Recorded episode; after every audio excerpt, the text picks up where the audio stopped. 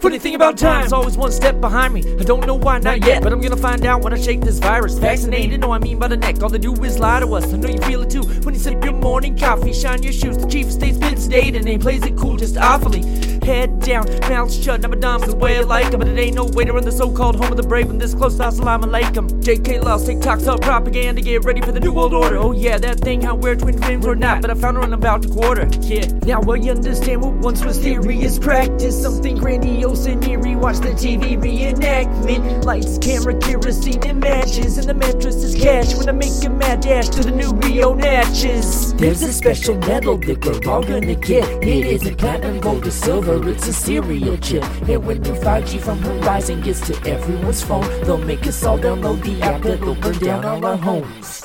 Don't you think about anyone other than you? Raising Cain and causing nonsense isn't just something to do. Don't you think about anything other than fucking some fuckboy who's gonna make all your nothing come true? Don't you suppose it'd be good to exile the monsters that caused all this? The real reason that anyone's hot is lipstick on lips to suck cock with. Who needs petty solvents when your kisses are caustic?